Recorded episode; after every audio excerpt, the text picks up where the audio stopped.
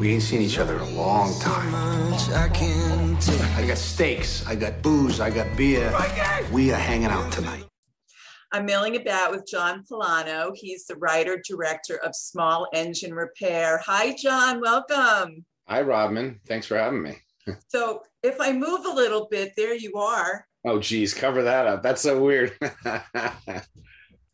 You're hilarious. Where was it? Where? What was this location? Tell me about that. Oh, where we shot the film? where where so, where this backdrop is. So that's a, a shop, a real uh, working um, mechanic shop in uh, Tappan, New York. Um, which you know, because we used a New York crew, we did that. I mean, we shot some in on location in Manchester, New Hampshire, but most of it was Yonkers and, and Tappan.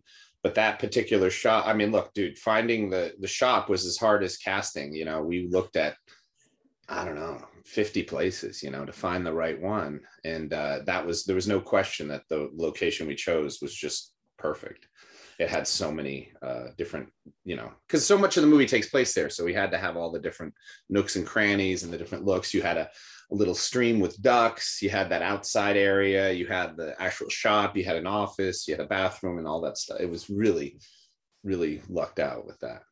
So who's Frank? Um, obviously, you changed the name on the uh, on the auto shop. So this belongs to someone else. Yeah. Oh yeah, it's not. Uh, it's a. It was actually a uh, uh, uh, auto repair place, and they had a big lift which we had to remove. That was sort of the the most technically difficult thing to do.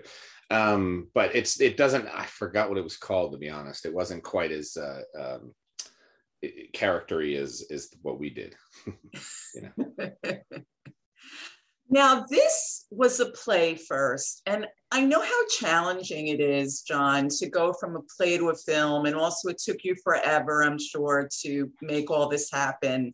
So sort of give me that backstory a little bit. Sure. So you know in the adaptation of the uh, you know, at that point, uh, at the point that I adapted the play, I had adapted quite a few things as a as a screenwriter, books mostly and things like that. So I, you know, I I tried to take the same approach, you know, which is uh, uh, let the movie find its own personality and mind what works. You know, the when you do an independent film, one of the smartest things you can do is have a show, a story that doesn't require a shitload of locations. Uh, it just makes it easier and you can focus on things that are not you know there's no talking robots or aliens or things like that. You keep it you know contained. So that always seemed to suit itself. I was like for the first thing i'm going to direct and make and you know jon bernthal who was in the first production of this he and i from the very beginning where i was like oh my god this would be a cool movie. And for for those logistic reasons also because the material was so battle tested and it was so provocative yet at the same time people got the intent so you were both entertaining and we had so many people who came to the play who had never seen a play before and really? we were like wow this is what theater is you know because it was started out as late night and you know with our circle of friends especially john you know he had knows a lot of fighters and because of his his career and who he knows and and uh, uh, you know cops and firemen along with this sort of really beautifully supportive theatrical community of LA. So everyone's sort of sitting in this 45 seat theater at, in, the, in the middle of night, watching this very provocative play and staying around and talking and being like, wow, we kind of have lightning in a bottle and it's something dangerous. But the, the, you know, a late night play, you put it out there and you never quite know sometimes. And, but the ingredients there were really connecting with people. And most important to me was as unfiltered and vulgar as everything was, the theme beneath it and sort of the intent of the story was really resonating with people. So we kind of said, oh, this is really cool. This is this unique thing. And look, if you make a small movie, you got to come big or don't come at all. You know what I mean? So take a yeah. take a big swing, which we do. We didn't want to make sort of a you know your typical the and i you know i love sundance movies but a lot of times they're very feel good and they're very sort of you know at least the the newer batch of stuff. You know what I mean? Whereas like uh, uh, you know a lot more foreign films, they tend to move the needle and really provoke and they challenge the culture and the audience. So that was something like kind of cool. And then you know as both our careers sort of took off, we kept coming back to it. And, and quite honestly, the theme, the technology in 2011 when the play was written was Foursquare. but the themes and the scenario just became more and more relevant, sadly. Lately. Absolutely, so, yeah. And it was more like, how do you take what works in the play, make it a movie, but really harness this moment that we're having? And in particular, for me, it was the Me Too movement, which the the play is in the movie is about having a conversation about a lot of these gender dynamics and really doing so in a subversive way to shift the sort of victimology and shift all that and really spark a conversation which the play always did so when me too happened and a lot of people were a lot more aware of it i mean those of us look i have a lot of sisters i've always been sort of empathetic and talking when Me Too happened, for me, it was never like a huge shock. Like, wait, what's happening? It was like, yeah, I've been hearing these stories my whole life. Yeah. And I tried to create something, a piece of art from a very masculine point of view that addressed these in a very unfiltered, different way. Like, you know, we're all pushing the boulder up the hill with this movement. I wanted to contribute to the dialogue in, in, in a different way uh, hit it in a different way. Yeah, and it's so well done, John. And you know, you mentioned Jon Bernthal, and of course now he's like mega famous because of The Walking Dead. But you guys were buddies. You were in a, a show, Mob City, together. Yeah. So and I saw I saw your little demo reel. I got a kick out of that. Oh my god! I. I think I did that thing ten years ago. Yeah. So I mean, Mob City happened because you know as this play took off and started to move to bigger theaters one night John uh, invited Frank Darabont to see it and he loved the play and I kind of knew him a little bit before but then when Mob City came out he's like hey come on in and you know why don't you read for this and then you know he just knew what I could do I mean the thing is is like I always use that analogy of when you work out like when you go to the gym uh in in in theater is a gym where you're like lifting 500 pounds. And then you get on a TV show or a guest star or whatever usually if you're like a weekly you know you're like hey can you go pick up that 50 pound weight? And you're like yes i can. So when you get the opportunity to have like frank darabont see uh, you know a play where the actors are all doing very heavy lifting it's easy for them to say oh then they could for sure do this you know and that was kind of cool so i had that that big advantage and I, I had an amazing time on that tv show and learned you know and that was one of the you know handful of directors i got to work very intimately with who definitely you know when you direct, you're basically cherry picking things you thought were effective. As an actor, especially, you have that advantage to see how a director communicates with you and the way they make their their films and their shows. So you try to sort of yeah cherry pick what works. So I have to know: Did you audition for The Walking Dead? Was that because I never auditioned? I never auditioned for Walking Dead. I didn't you know i met John after the first season and yeah i didn't like i i wasn't at that time as an actor, I was, believe it or not, I made most of my money doing commercials and little guest stars here and there. but I certainly wasn't really in the loop of the, I wasn't like the hot young actor. They're like, we got to see this guy for Walking Dead. So I, I really wasn't in that. Uh, I think I've auditioned for the show a few times over the years, but never anything substantial. Not like a zombie or anything, but always like a two or three guest star arc where you get eaten. I love that. I'd love to be a zombie and get eaten. I yeah, right. So, so obviously you and John were buddies, and then you add in Shea Whigham to the to the mix. And did you know him before as well?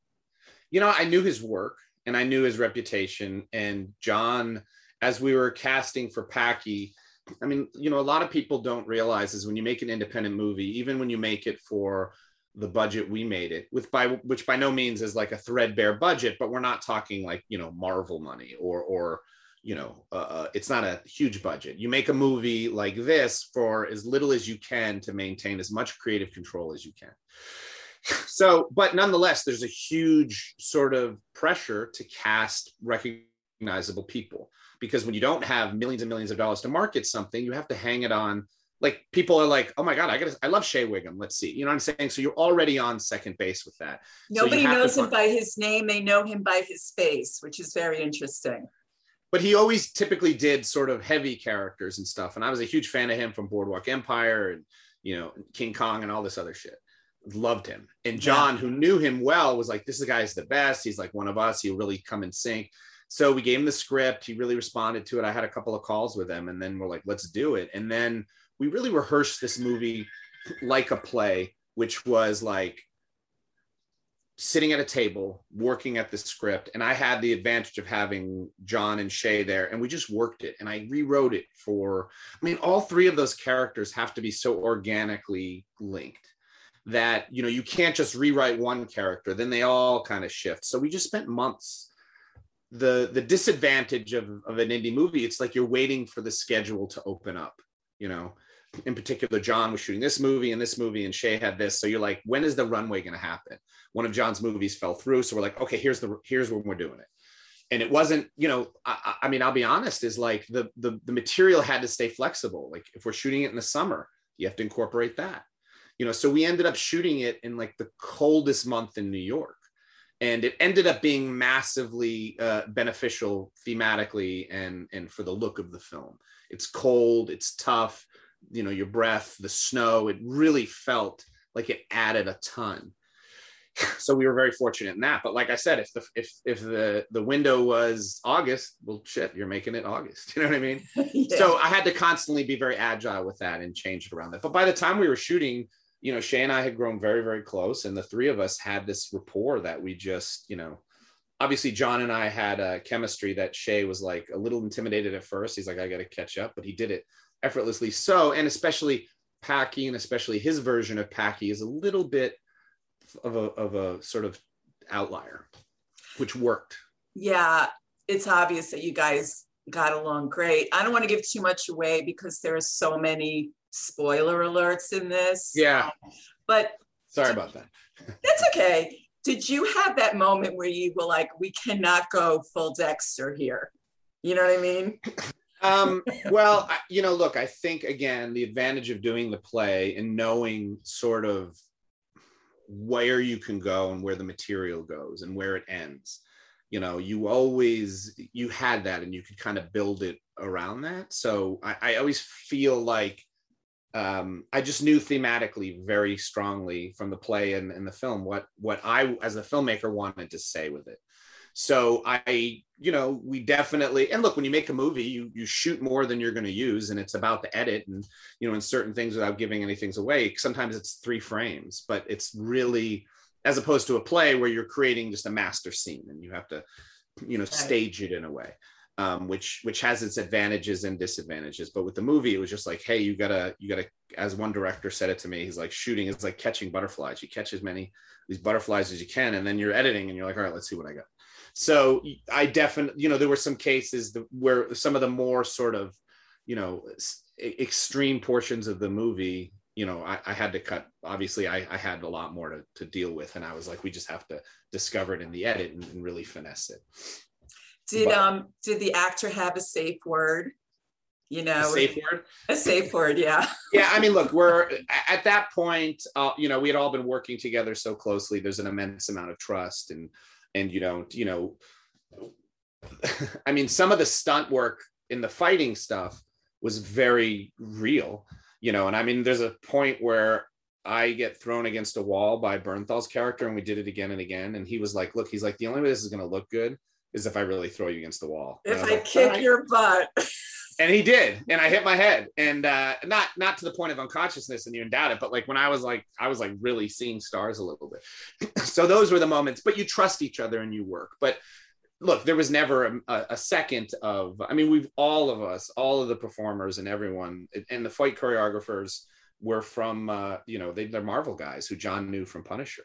Eric Linden was our head uh, fight guy, and you know oh, that yeah. guy's done you know Captain America, so he was fine. So we were always always in safe hands and all those those moments, which is obviously super important, which is something you take from theater. Is you're you, you do it night after night, so you have to make sure everything is safe and, and real. And you know it's like when you throw a punch, you're not hitting the person. The person who is selling it is the person who you know if I grab someone by the shirt, I don't. I just keep my arms you know relaxed and they're the ones selling it. So it's just about knowing you know the safe right way to do it and then trusting that person. So i don't know if that's answering your question without really spoiling things but no there was never any uh you know real life uh danger in the in the stunts. Yeah.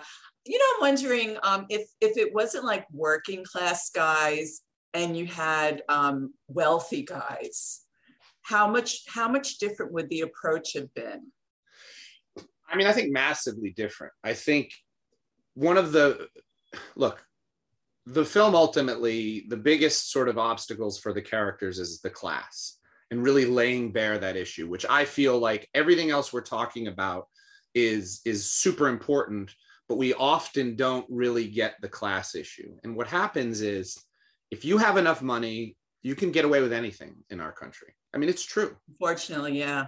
It is. And and we can say whatever we want to say, but if you have enough money, you can. And I'm look, in my own life, I've been seen it either happen to me, people I love, where you don't get the justice you really deserve because you don't have the money and you're working paycheck to paycheck and you have all these other litany of stresses. So if these guys were wealthier and they had more, it, 100% it would be a different situation. But that wouldn't, I wouldn't write that because the theme of this is these guys who are living in this cycle of violence in the way that they have. And this thing happens and they don't know how else to deal with it. And that's really the tragedy of it. And and how you have these different men from different class systems who have their the way that they can get away with things. And you know at the end of these days these guys they don't have that ability. And people from this neighborhood by the way i think they're reflective of most of the country we most yeah. of us don't have those and most of us you know I mean, you look at these really wealthy people, they're always like, I'm going to sue the shit out of you or do that. Like, do you have an attorney on, you know, on standby that you can call? I mean, like, I don't, you know? So it was sort of the frustration of that in creating that thing where how do you get away with it? And look, we see it more and more where these have these really high profile, wealthy men, especially in politics, just doing whatever the hell they want and living these hypocritical lives and, and getting away with it.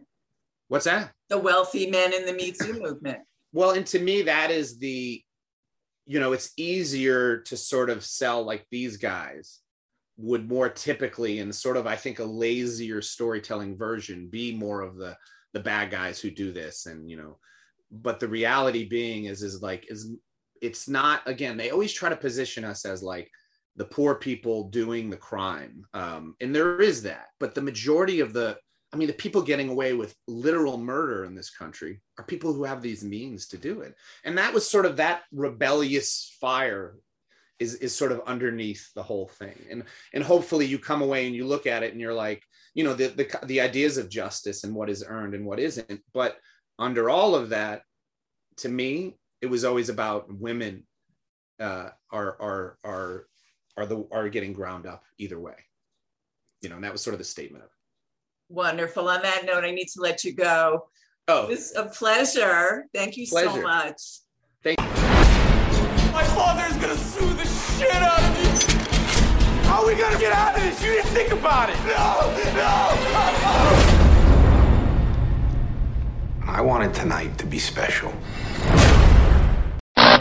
Always news. Always refreshing. Always candid. Always milling about. Robin Milling delivers what celebrities are saying to you. To you. Amplify your career through training and development solutions specifically designed for federal government professionals.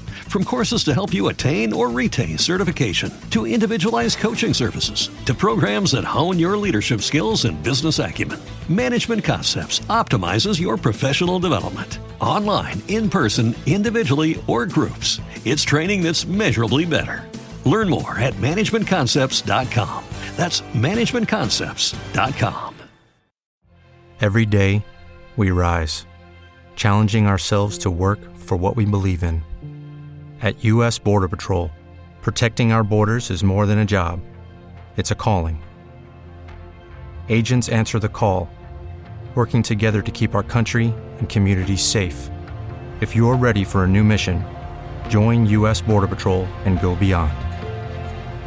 Learn more at cbp.gov/careers.